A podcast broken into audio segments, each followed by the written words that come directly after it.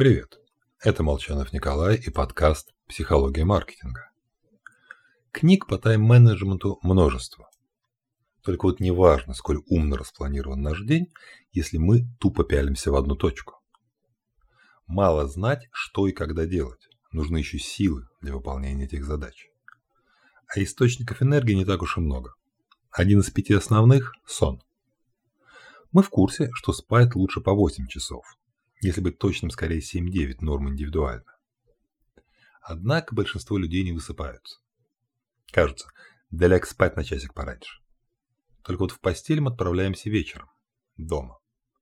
Другими словами, когда мы идем в кровать раньше, то понимаем, что теряем не какой-то абстрактный час, а наше личное время отдыха. Мы могли бы еще часок поболтать, посидеть у компа, провести время с детьми.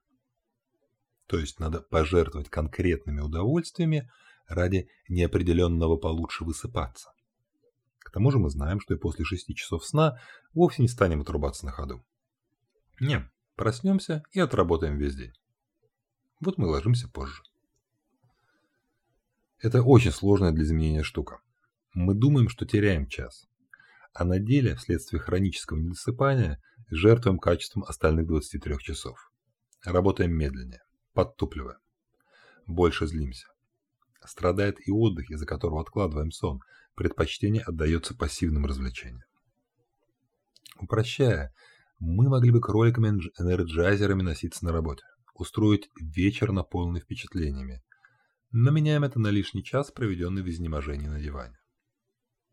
Естественно, лечь в 10 и встать в 6 отсечет кучу социальных активностей, поэтому желательно настроить собственный режим, который обеспечит столь важное нам 8 часов сна. Подумайте о своем сне. Всего хорошего.